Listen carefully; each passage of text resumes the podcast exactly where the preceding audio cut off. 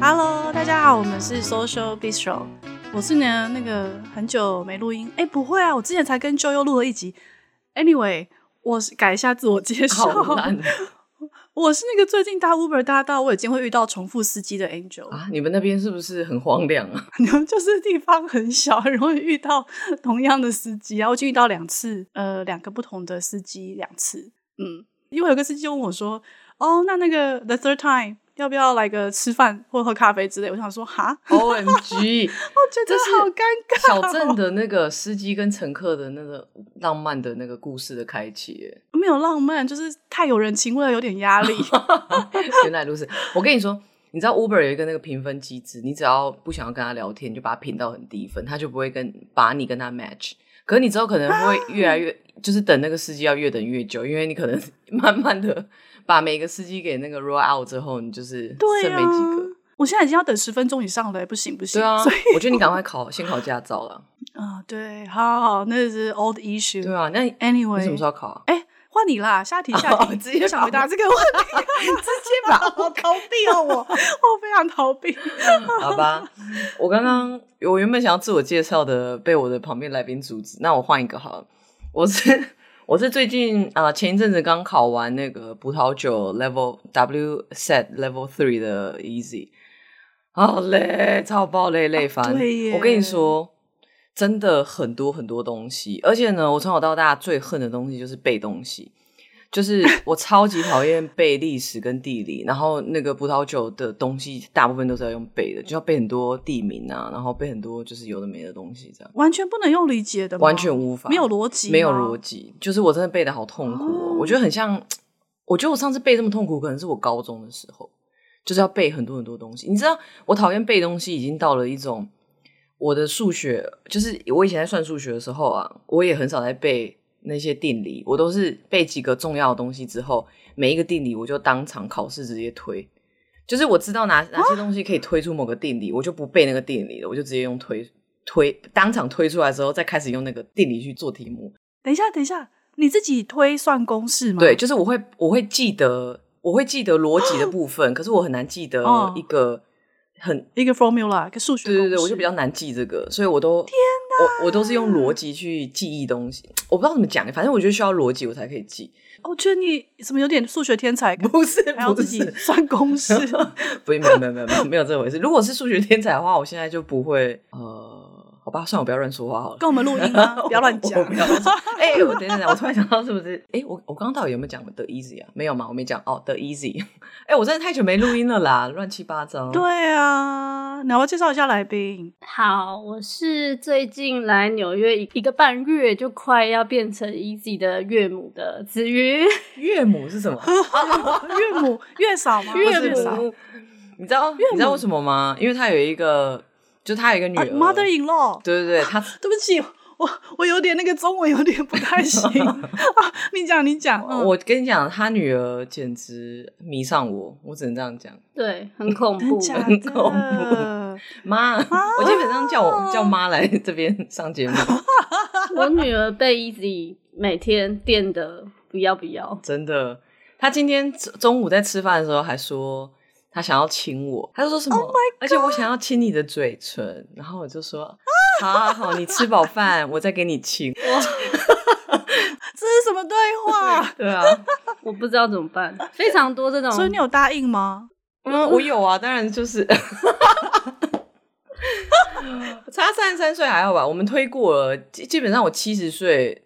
七十岁的时候，娜娜会是几岁啊？三十八岁吗？三十八岁，我最多能接受三十八的时候跟七十岁的人，所以你还要再等一下。对，我可能要再等一阵子。我自己如果娜娜的粉丝听到，会不会露手我出来啊？哇塞！等下这集内容这么劲爆，我怎么都不知道。在那边闲聊了五分钟，来进入正题。好诶、欸，那我来讲一下为什么我们这集要邀请这个来宾。其实原因很简单，就是因为最近我们集数有点短缺。不要乱讲。好了好了，不是因为这样，给来宾点尊重。不是，对我怎么会讲这种话？没有，原因是因为那你跟着找我女儿录一集好了。不行，你女儿我跟她没办法好好的聊天。哦、呃，原因是因为因为那个紫云也是在就是各个国家，就是她也是女同志，然后在各个国家求职。然后我就想说，哎，我们好像有一个蛮共同的经验，然后而且加上她女儿就很可爱，嗯、所以好像蛮多人会私讯他们，就是私讯他女儿的粉砖，问一些跟人工生殖有相关的问题。然后加上最近我就是也有考虑要做，就是那个植入，就胚胎的植入。那想说，那不然来聊聊。哦，我知道我们很久之前，就是我们刚开始做 podcast 的时候，我们有聊过一集，在讲就是呃，也是人工生殖，就在讲我。想要做人工，想要生生小孩这件事情嘛？那这一集的话，我觉得会比较着重在就是实际上每一个步骤跟很多网友的 Q&A，会去我觉得有一些还蛮有趣的。好啊，那我觉得蛮开心，可以延续这个主题。要不然就是我只能一直访问 Easy，一直催他，这样好像蛮没有意义的。没有啦，加上 Easy 的经验也比较呃以美国为主嘛。那子云的经验其实比较是以台湾的脉络为主，所以我觉得好像蛮多可以对照。然后或是互相参考的，对啊，那个顺序上面就是，反正我们会稍微聊一下 overall process，然后我可能会聊一下美国这边，然后子云可以聊一下，就是如果你是同志，你好像也不能在台湾做不行人工生殖，对，不行哎，对对，所以就是其实子云就会讲其他国家，嗯、就可能你如果是台湾女同志，如果你想要做小孩的话，你可以有什么样的选择，然后反正我们先聊一下 overall process，然后可能。再聊一些，就是可能有很多网友不同的提问，这样。嗯，我今天就是扮演一个一般民众的角色，对啊，耶 耶，啊，总算可以抢下这个 Easy 的角色。紫云其实起好几年，八年前他其实有来纽约一次，然后他那时候是做 IUI，哎，不知道 IUI 的是什么的人可以回去第十二集，我觉得我们有讲到 IUI 跟 IVF 的差别。反正他有来这边做 IUI，做了三次，然后都没有成功。然后后来他又去别的国家去做，但是他在去别的国家之前，他你是不是有做一个什么分析表，说例如像去日本啊、去美国啊？你有去做？你有看柬埔寨或泰国吗？有，我也有在柬埔寨做了咨询，到那个要选精子的阶段，然后我就立刻放弃了。嗯、为什么？因为他传了一，他传过一个影片，然后这影片就是他们在翻一个像是目录的，然后他录这本目录，然后这本录目录里面就是在。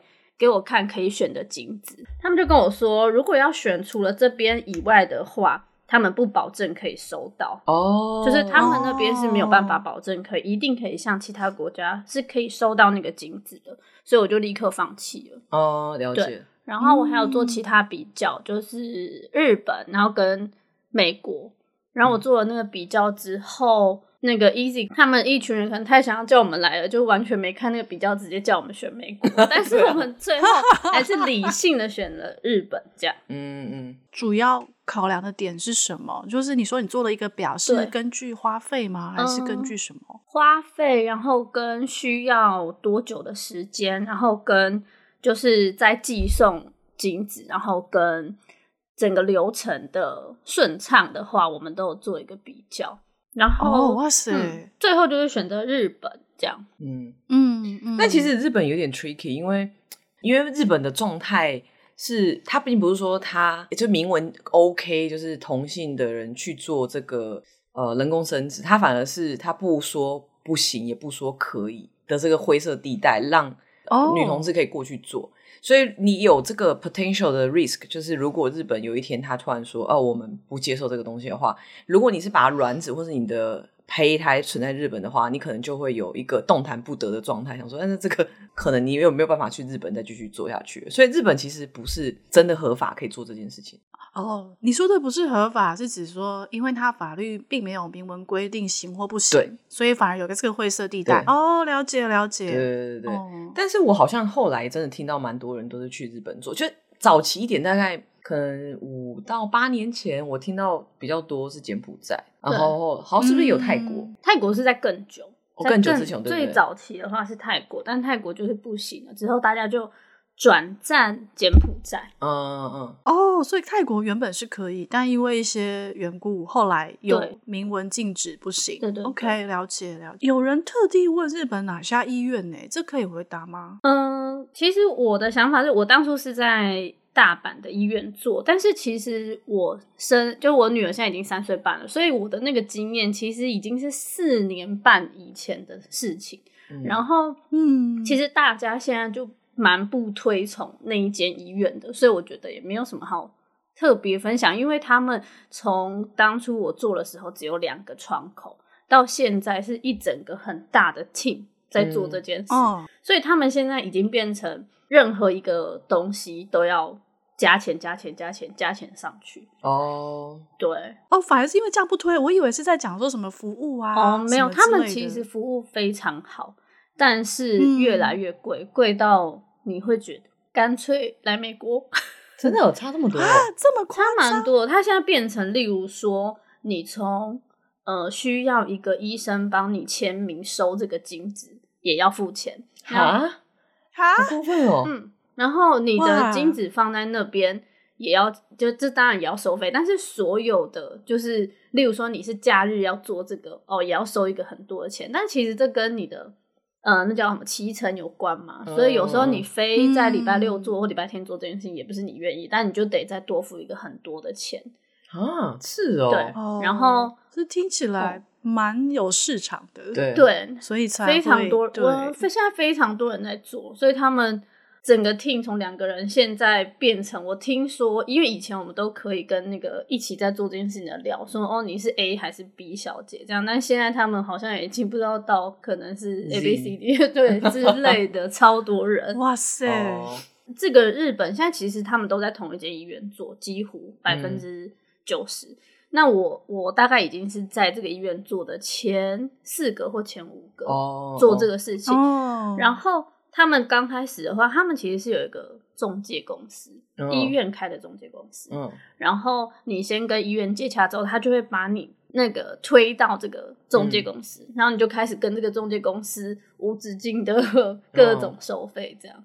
所以，那你一开始怎么找到这个医院？哦、你怎么知道？就是有一个呃，做同样在日本做人工生殖的朋友，他先做了这个，但是他、嗯、他做的资料非常完整，他比较了很多。在日本的医院，然后以方便性什么，嗯、他最后就选择这个，哦、然后我们就无脑复制。了解，就是其实蛮多人问我，但是我其实也有点微微的无脑，因为那个，因为我一个朋友就在这边做人工生殖相关的东西，所以基本上他在哪，我的胚胎就在哪。然 后很多人问我说：“哎，你那个就像取卵的细节啊，或者你吃了什么药，或者怎么样，你怎么跟医院沟通？”我就想说：“哎，其实我就是跟我朋友讲，然后我朋友就帮我看，然后。”有时候英文听不太懂，我也没有很焦虑。我就是事后再问我朋友说：“哎，所以刚刚他在跟我讲什么？”这样，就你有你有 connection 啦，对，你有对啊，对。然后，但我觉得可以聊一下花费这件事情。就是我可以讲一下，至少是我这边的花费，因为我之前做取卵跟呃，就取卵之后就只有卵子嘛。那我还有在做到，就是把它变成一个胚胎，所以我去买精子，然后把它。弄成一个受精卵这样，然后还有做基因基因检查，基因检查过后，呃，你就可以植入。所以基本上我觉得有三个阶段，第一个就是取卵，第二个是做胚胎，然后第三个是那个植入。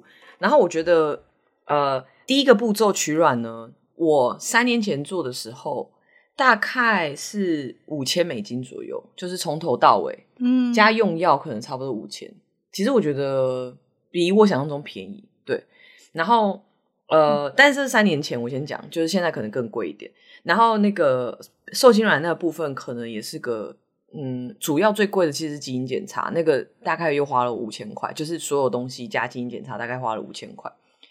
哦。然后接下来第三个步骤植入的部分，大概也会花差不多四五千块钱。所以大概如果大家可以抓一下感觉，就是如果你来美国做，你今天就是不吃不喝，你就是露宿街头。你就是光这个 process，你就是要花大概一万五左右，就是大概抓个感觉。啊，你呢？我算台币的话，我觉得取卵然后加植入加上买精子大概五十左右，五十万哦。嗯，但是不包含检查。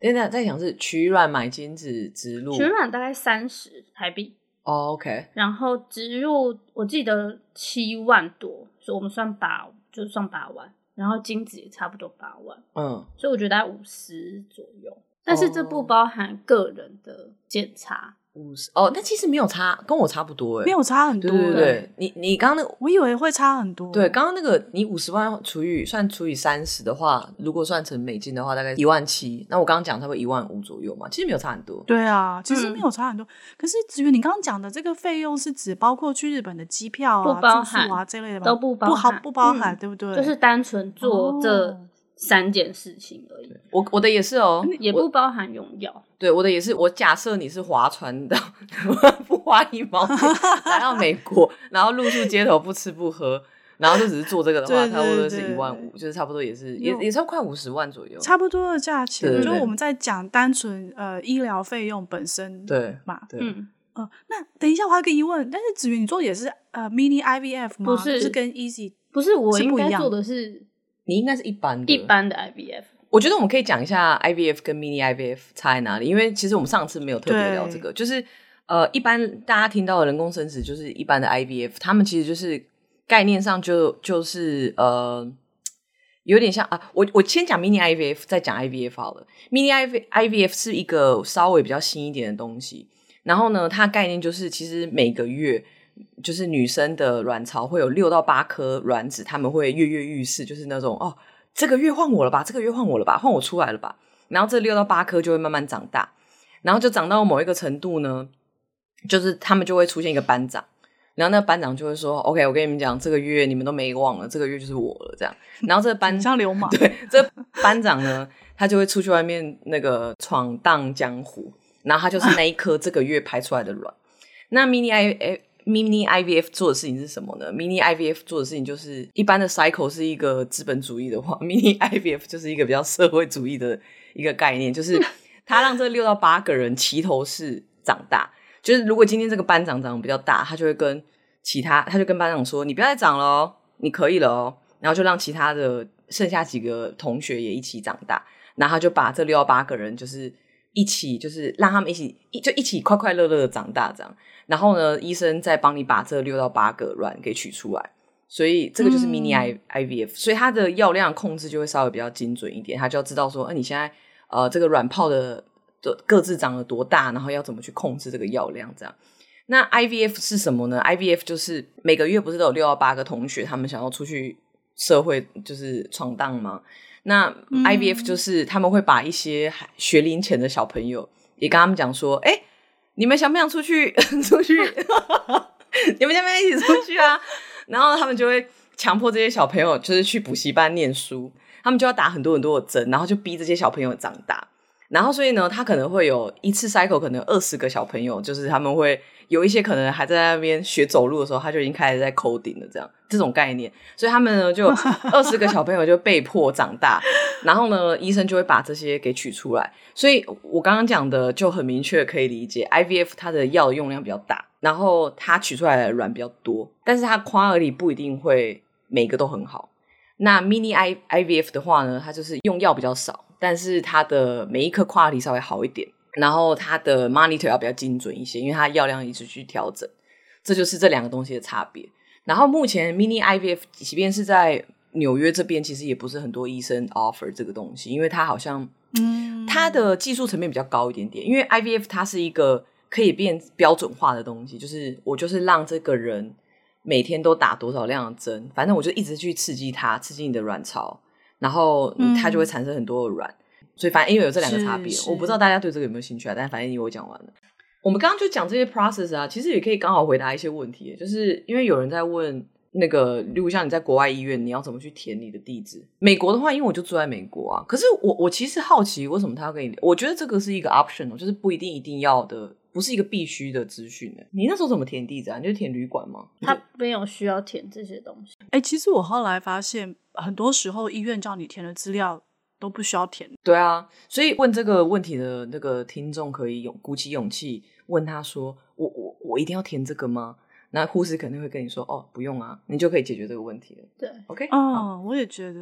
然后，然后还有人问说，这整个花那个花费我们刚刚讲了嘛？还有整个时程大概多少？嗯、其实其实就是一个 cycle，经期啊，对，就一个经期这样。嗯、反正他就是从那些准备要出社会工作的小朋友要长大的时候，一直到他们出去社会工作的那段期间，其实大概一个月内，反正就是我记得大概两三个礼拜吧。月经不知道第几天，你就要开始第二天，第二天开始吃药还是什么的，对不对？对，然后一直到取卵，所以大概是快要一个月，就从头到尾，嗯，做到取卵出来，嗯、然后 embryo 就是把它变成一个胚胎，差不多一个月内就全部结束。所以其实也是蛮快的。如果呃想要一直持续取卵，就不同累积不同的 cycle，然后持续取卵的话，对。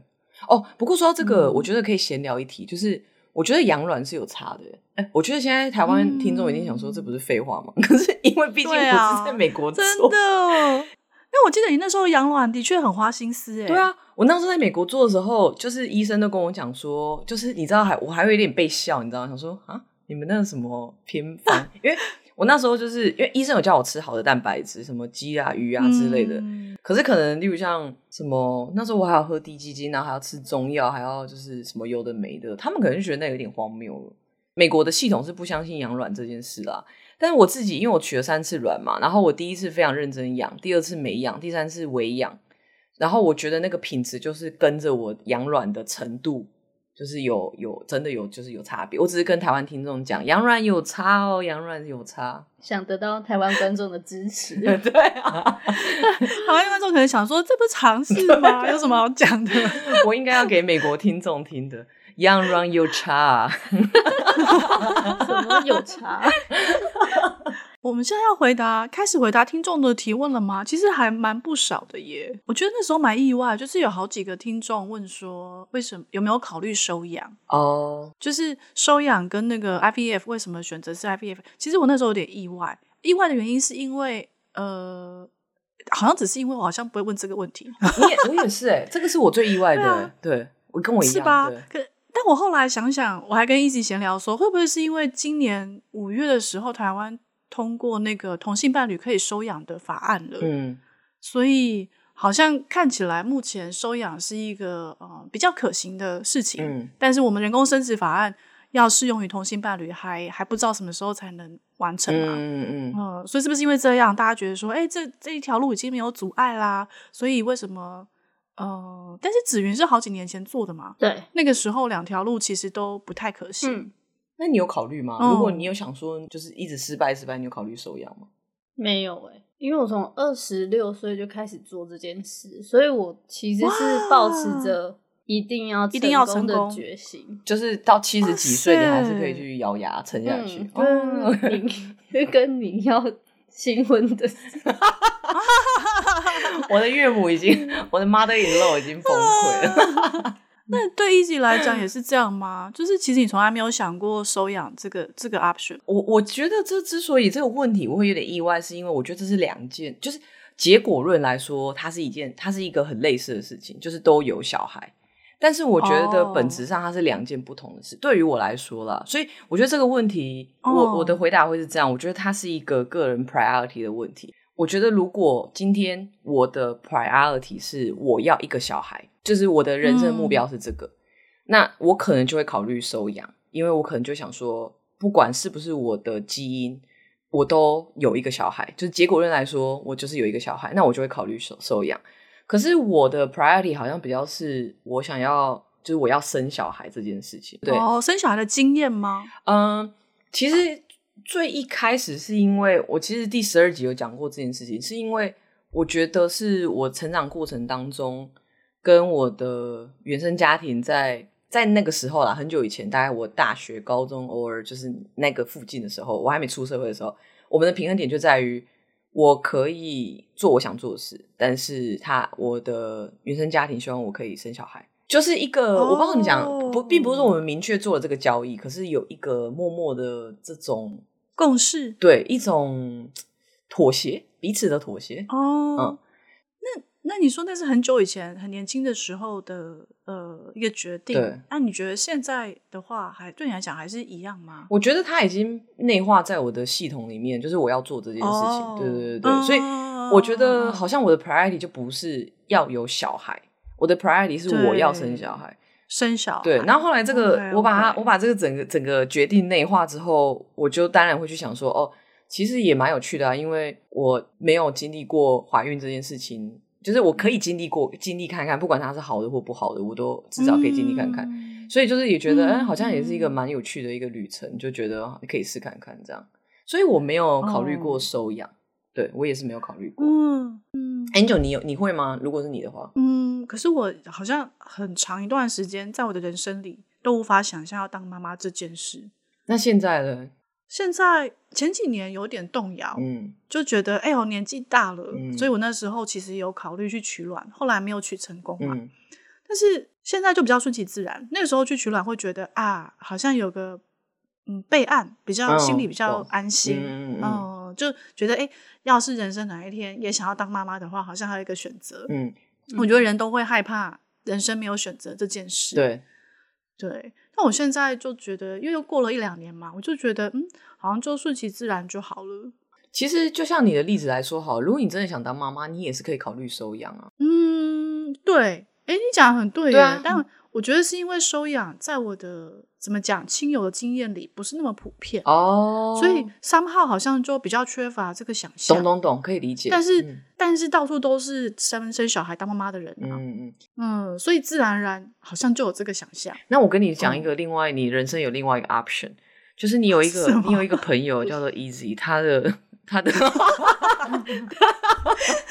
他怎样？他有十几个受精卵在那边。你要是没事的话，你可以跟他聊一聊，看他想不想要。因为我想说，好浪费哦，我都已经做。你要卖受精卵给我是是？我没有要卖，直接送好不好？哎，你可以帮我生吗？我觉得自己生好痛哦。我不要干嘛？对呀，不然投票嘛。不然你给你生呢？不是，我就跟你说，你植入两个，然后一个给我。我不要，我才不要双胞胎的。就你意思是？不是你没有双胞胎？你一个屁呀！你一个屁呀！后来就觉得生小孩感觉很痛哎，就有点却步。啊啊，还有一个我觉得蛮重要原因，因为我现在的职场就是我现在在学术界嘛，其实大部分学术界的呃女性是没有小孩的。啊，真的哦，因因为这个很妨碍你的职涯发展。哎哎，其实这个真的是哎，因为我最近一直在想我什么时候植入，然后我就会想说，我要是植入，我就要可能要有几个月的请假产假，然后我就觉得哇，因为我最近就是也在谈 promotion 嘛，然后我就想说，这会不会影响到？那我就在想这些事情的时候，就觉得哇，当女生真的很麻烦，烦死了。是啊，这是很实际的问题。对啊，但那因为我不是在，我不是在很竞争的研究研究型大学，所以我觉得我好像还有那么一点机会。但 anyway，岔题了，是不是？刚刚不是聊到那个双胞胎吗？我我我是没有要生啦，但是因为有人问说 会不会有机会是双胞胎，虽然说我不知道这问题有点莫名其妙，因为他他的问题就是会不会有机会是双胞胎？你等等我一下，等等他去好，死了。死了！我女儿回来了。怎么了？我女儿回来了。为什么一副很紧张的样子？因为我女儿讲话很大声，然后她又有喜欢的人在这里，哎，她就会很立刻这样，立刻，咦，她是对，很想要见到你。我的天哪，萝莉，小萝莉耶！真的。好，回来，回去刚刚，呃，为什么会有没有可能有双胞胎？对。好，如果其实植入的时候植入两颗的话。几率就蛮高的，嗯，不过那是异卵双胞胎，不是同卵。对，哦，我突然想到，有人这样问，是不是因为觉得那个打排卵针是很刺激身体的事情，然后是不是比反而比较容易有双胞胎？哈，等一下，因为以前这个你这个问题没有什么逻辑，嗯、你再一次。嗯我知道，但是有些问题就是没有什么逻辑，就是就是以前像我妈也都会讲说，长辈就会讲说，呃，你是不是是不是比较常吃呃常吃某些荷尔蒙相关的药，嗯，对身体有一些影响或变化，所以也比较容易生双胞胎，就这种类似像这种说法，我不知道听众问这个是不是基于一样的逻辑。我我觉得，因为这个问题出来之后，我有我突然想到，我之前我跟我的朋友，就是那个在生殖中心工作的朋友。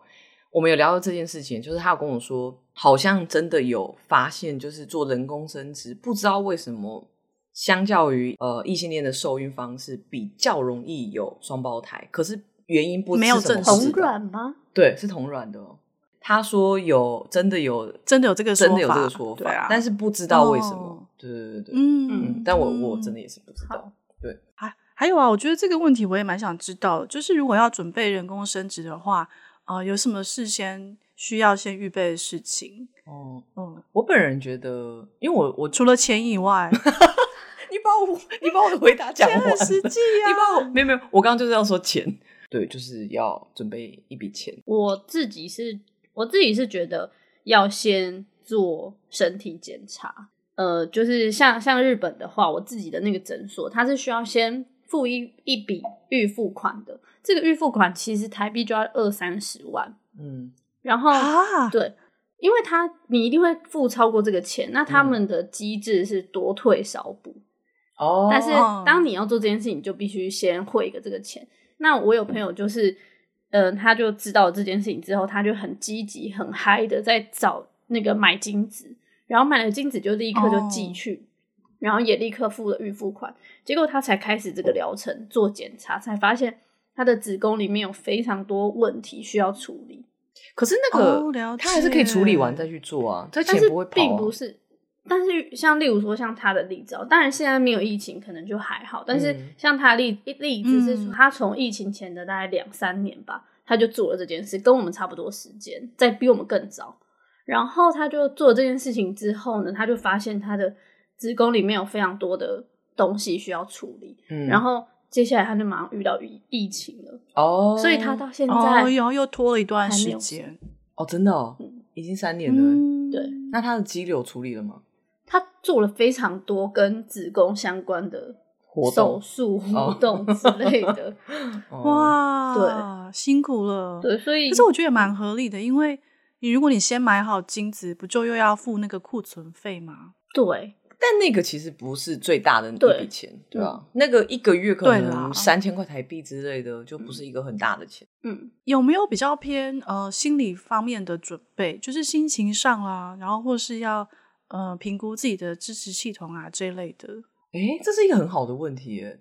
我觉得要、啊、除了很实际的，就是钱啊，嗯、然后呃，身体够不够健康啊，这这一类的以外，嗯，我本人是觉得核心家庭就是一对父母要养一个小孩是一件非常累的事情。我不知道纽约的朋友听到这个会不会有点剉，但是，但是我的确是有这样看一看我纽约朋友们，然后想说，哦，OK，如果之后。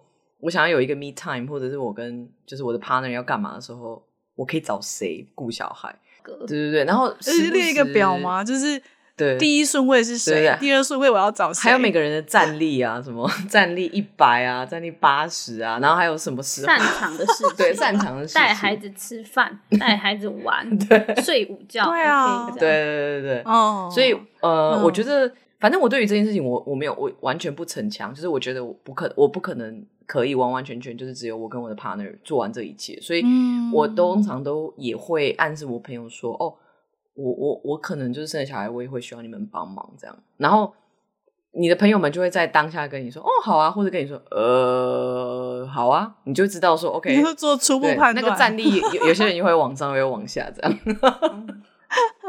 想看、欸，我觉得很不错哎，在我脑子里。对啊。不是，我觉得毕竟我们在这边通常就是只能靠朋友，对啊，比较难有直接的家人，对对。没错。但是不知道，对，但是不知道子云的情况是怎么样。嗯、就是那时候，因为你在台湾嘛，嗯，主要在台湾。嗯，虽然我在台湾，就是当然有我的妈妈，但是其实我一刚开始，我自己、嗯、我希望的是准备的状况是我们，我跟我的太太都是已经。做好这个准备，然后我们也是可以麻烦朋友，我觉得还 OK。但是我的我自己的目标是我尽量不要麻烦到家长哦，不要麻烦到自己的双亲，就是尽可能。妈妈但是生出来之后，嗯、当然就会有很多那个阿妈想跟孙女互动的时候，那我觉得那就是对呀，捡到的。但是不要把嗯，就是不要预设，不要预设。就蛮多人知道我要生小孩的时候，也会跟我说。你会不会担心？就是你知道，就是现在小孩子已经很难生存了，然后他还出生在这么复杂，就是可能也不是说复杂啦，就是说不一样不一样的家庭，那他怎么去跟他的同才去解释？Oh. 然后会不会因为这样就很容易被排挤啊，或什么之类的？然后其实我蛮想知道子云就是对这件事情什么想法，因为毕竟他是真的有小孩了。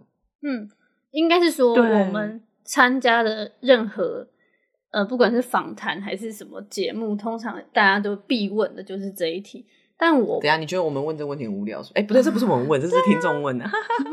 听众问的，不要这样。但我也很好奇。好，呃，基本上我这样这样回答有点无聊，但是我们真的没有遇到什么困境在台湾。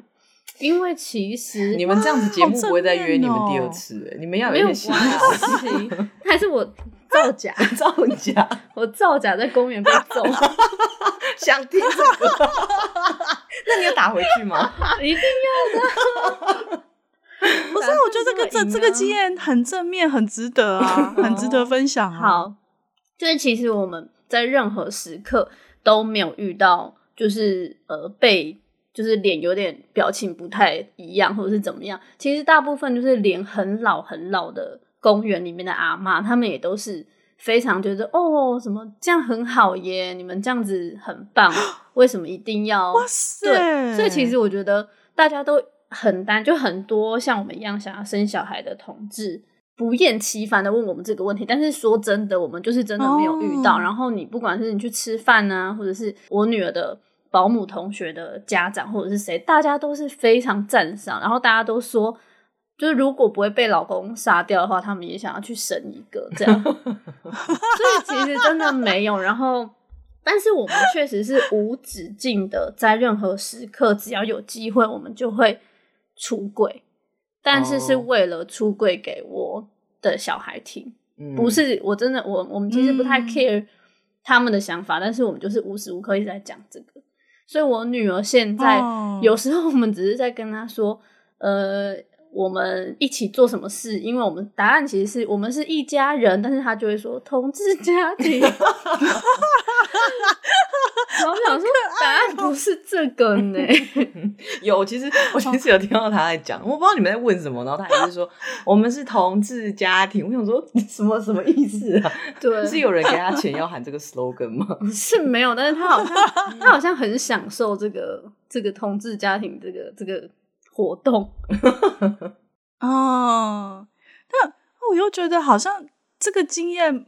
怎么说呢？因为因为像之前我们还没有真的立法通过同性婚姻的时候，其实有发现，嗯、呃，台湾人对同志比较大的歧视，或是比较大的压力，比较是来自于自己的家人跟亲亲人。嗯，然后如果是呃，比如说路上遇到的阿公阿嬷啊这一类的，就是跟你没有什么血缘关系，嗯、然后萍水相逢的陌生人，基本上都不太会。呃，有很明显的歧视行为，或者是表达那种什么不开心啊或厌恶这这一类的。嗯，哦，所以我觉得好像这样想想也蛮符合子云他们一家人遇到的很正面的经验。所以基本上，如果你有获得家人的支持，嗯、我觉得是没有什么太大问题。嗯，其实我觉得那个后来 legalize 那个同性婚姻之后，我觉得风气真的差蛮多的。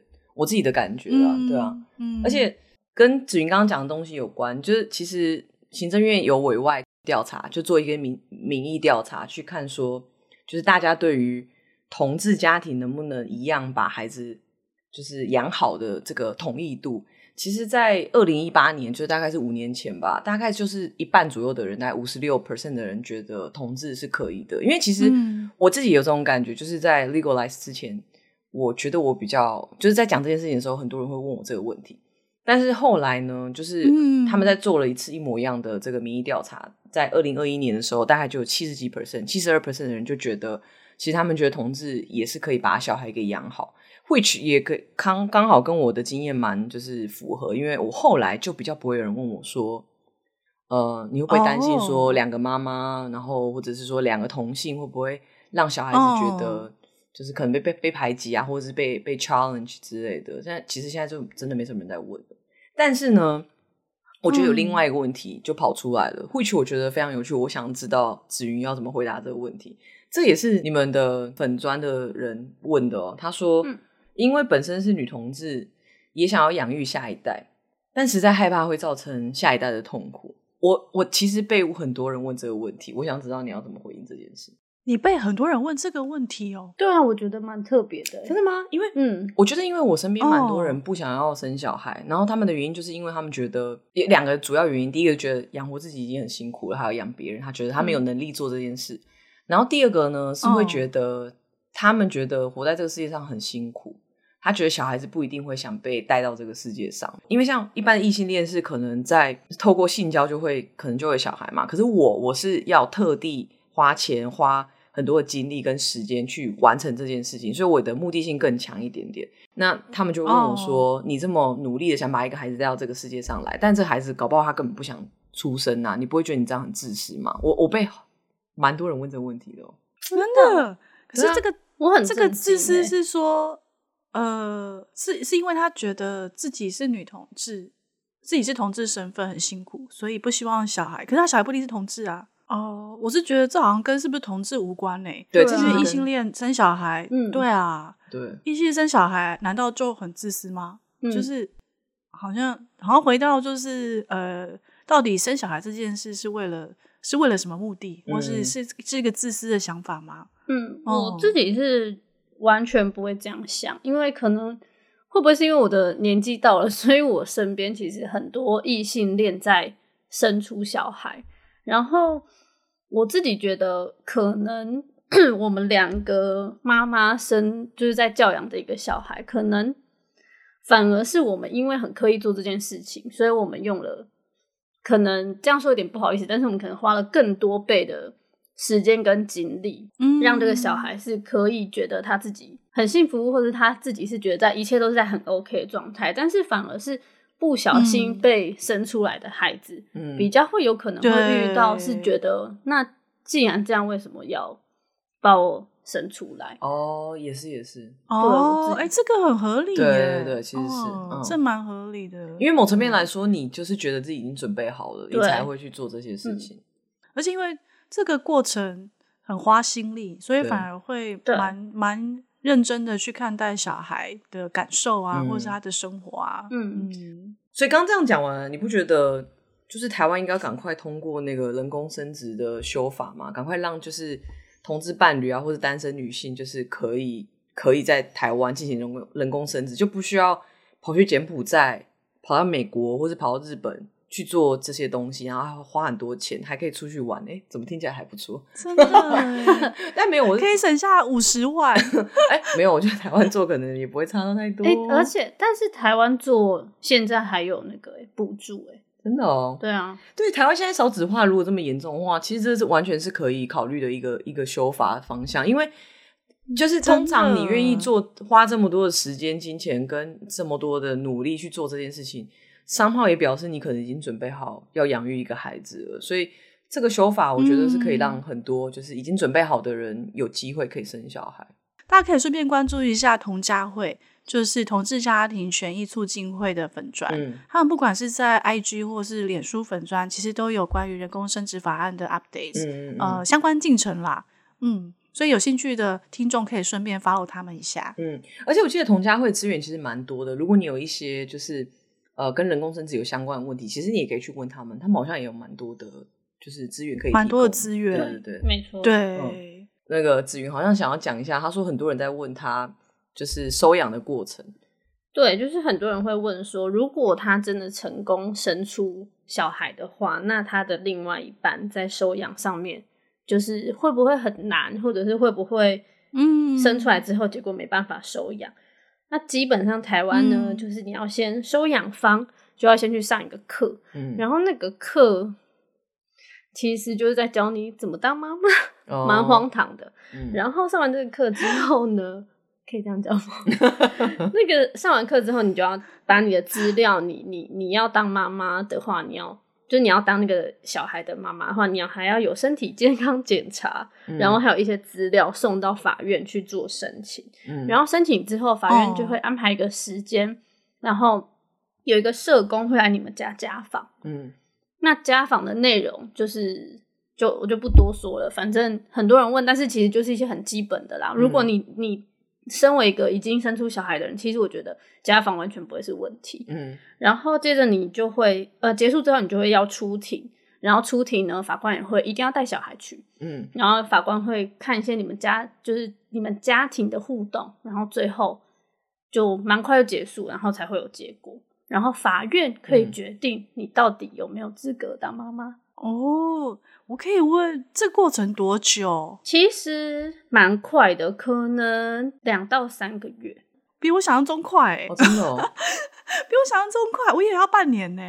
但听起来比较像是跑一个程序的感觉。嗯，但是其实有一些前辈是呃，有一些没有办法真的完成收养，会需要很多次来回的。嗯，所以我觉得也不一定是程序，哦，就是。就看每个，而且这个蛮蛮奇怪的是，对，其实是看法官每个法官，然后每个县市的法官，然后对于这件事情的想法，哦、也有一点合理合理理解、嗯，所以变成要持续教育法官。对，因为我们在高雄是非常顺利，嗯，但有一些人没有那么顺利，嗯，可以想象，嗯嗯，我其实很想回答纽约是怎么样，但是因为我还没有经历过，所以等到，嗯，等到我等到我需要经历的时候，我又可以再骗一集了，怎么样，很赞吧？你说收养吗？我觉得你们应该不用跑任何程序。对，我觉得美国应该是不用，因为所以，我骗不了自己了。对啊，对，因为其实台 你没有办法录这一集，没办法婚生子女这件事情是一直被讨论的，啊、就是觉得不是那么 OK 的。所以在美国，我觉得不可能会发生这种事。哦、好吧，那骗不了。我觉得你跟你的 partner 已经有婚姻关系了，嗯、所以嗯，也不是这样讲。反正我觉得好像在纽约应该不会是个问题。Anyway，这只是我个人猜测，搞不好。搞不好不是像我想的这样，也不一定。那好吧，等到我跟你讲，反正听众你只要过了一阵，过个几年，然后发现我们出了这一集，就表示我遭遇了一些困难。如果没有的话，那就没事，天下太平。就是因为有听众在问妹妹上学后的情况嘛，但是梅梅才上学一个多月，然后就来美国了，然后就开心的玩乐。不过我蛮想知道说，就是嗯、呃，当初。有没有考虑为什么要选这间学校啊？然后是不是收集了哪些资料？就你们考量的因素，选学校的主要考量点在哪？在哪些部分？嗯，当然就是跟我们呃跟我们一样想要的教育理念是一样的以外，但是我们其实每次去参观一个幼稚园做的第一件事情就是就是会跟他说我们是从同志家庭，然后就会想要看一下那个校方的反应，哦、然后。有失礼的反应吗？有一个我觉得回答的不是那么 OK 的。他说：“哈，啊，你就胎哥呢？这样吗？没有像你这么失礼，失礼是不是？对，你又失礼过头。那不然他怎么回答？就是他就说：哦，很好啊，很好啊。然后我就说：那你们这边有目前有这样的，就是有这样的家庭嘛？然后他就说没有。他就说：哦，像我们这边呢，有一个有一个妹妹，她的手上都是那个。”刺青不是不是，呃，胎记烫伤，胎记，嗯，胎记。对，然后他就说，呃，刚开始啊，那个他的妈妈都让他长穿长袖，然后我们就跟他说，不用啊，你可以大方的穿短袖这样子。然后，然后，然后后来他就开始穿短袖之后，然后那个学校就跟全部的小朋友说，就是这个美眉啊，她的这个这个这个胎记是天使给她做了一个记号，嗯、所以她才有这个胎记。嗯，然后我听到这，我就觉得。这个举例完全不 对啊！这胡说一通，是有点牛头不对马嘴。对，然后他想要表达的就是，他会让，因为我们的说法是，呃，我们希望校方跟我们一样一致，是会诚实的告诉每每一个同学，就是，呃，我的孩子的家庭状况。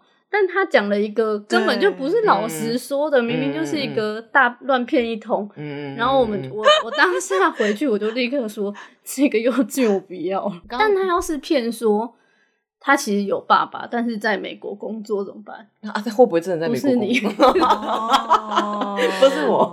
哦，我懂你的意思了。对，你在乎的是要让呃，就是学校同学、学校的学生跟。其他家长知道说你们是同志家庭，就是我不用刻意，我们不需要得到什么特别关注。但是我的意思，我不希望他要是说哦，有有有那个娜娜的有爸爸，只是他在美国工作，或者是、嗯、对，就是但他举的那个例就是超级骗人的，我就觉得，就是说如果这个校长说哦，每个人都会有胎记，然后这个妹妹她的胎记在左手边，然后就是大就是就是这样。对，就，OK，就是每个人都有不一样的东西。对，我觉得他就一百分，他就过关了。但是他给我讲一个什么天使的记号，我就哦，嗯，好像可以理解。对啊，我觉得聊了一个多小时，其实我觉得我们大概把整个就是人工生殖的 process，然后花费，然后时程，然后还有一些就是美国这边的经验，然后跟在台湾的同志可以去哪一些国家等等的，我们其实都聊过一一轮。然后还有一些其他听众的一些问题，这样。然后呢，我想说，反正就因为我们就互相这样蹭一蹭嘛，我们就来广告一下那个娜娜她的 IG，她的 IG 其实比我们的 Social Bistro 的那个 IG 还要人多，非常的多，所以其实我们蹭他、欸。哦，肯定的，超级多，真的，我们都一直在蹭别人热度。对啊，拜托让我们蹭。之前是蹭刘雯，现在要蹭你们。好，我来看一下、喔，娜娜的 IG 呢，就是 Moana 四零二五 G M O A N A，反正哦，我们会放在下面资讯栏，你们自己去点。然后他的粉专里面有超级无敌多可爱的照片，我真是欢迎大家去看一下。真的。然后他们最近也在经营他们的那个 YouTube，对不对？嗯。但是试图试试图经营，对对对。哎，你们的 YouTube 叫什么？那个女生，那个女生，女部的那。大家也可以去看一下那个我三十几年后的女朋友长什么样，未来的伴侣现在长什么样子。我真的要怎么回应？我不知道你妈听到自己会想什么。没有，我自己都不是太想听，因为会不会再也不想听这集？听到怎么就跳过？然后，然后欢迎大家继续就是追踪我们啊！因为我们有 IG、Facebook，然后记得按赞、订阅、订阅、五颗星、分享，然后还可以 对对对，怎么样？是不是很生疏？我跟你讲，Easy 就太久没录音了。我们这一集录一个多小时都他害的。啊，我觉得有一点，我不得不说有一点。哎、欸，但是还是你要让他结一下。干嘛？你讲一下。不知道啊，你看你想讲什么、啊？例如例子，就说今天来到这里特别幸福，来到纽约有比较不紧张吗、嗯？没有。一刚开始是因为我们真的只聊这件事情，就是哎、欸、要录哦，然后他就把那东西传给我，我们就中间完全没聊这件事情。哈，可是这个很闲聊、啊，你怎么可以这样子对待特别来宾？不是，呃，是还好，这这些问题对我来说就是很长可以回答，但是我对于这个流程，哦、因为我们有录过一些什么别的，但是什么访谈很多，但是对于他可以是真的第一次，是不是根本没什么好紧张？嗯，对。啊，oh, okay. 你一定要把我逼到这个程度，他才会满意耶。因为他就开始跟我说他很紧张，我说 “Hello”，紧张的部分在哪里？一定是因为你没有帮他做心理准备，你就要跟他讲说，等下流程是怎样、啊。不是因为你们，我我每一集都有认真收听，然后你们有一些内容感觉是是非常的需要对一下的哦。Oh. 对，但我没想到完全不对。你看是不是还是很顺？除了我本人今天一直卡池以外，好啦，那我们就谢谢大家啦！希望你们收听这一集还愉快，对，拜拜，拜拜。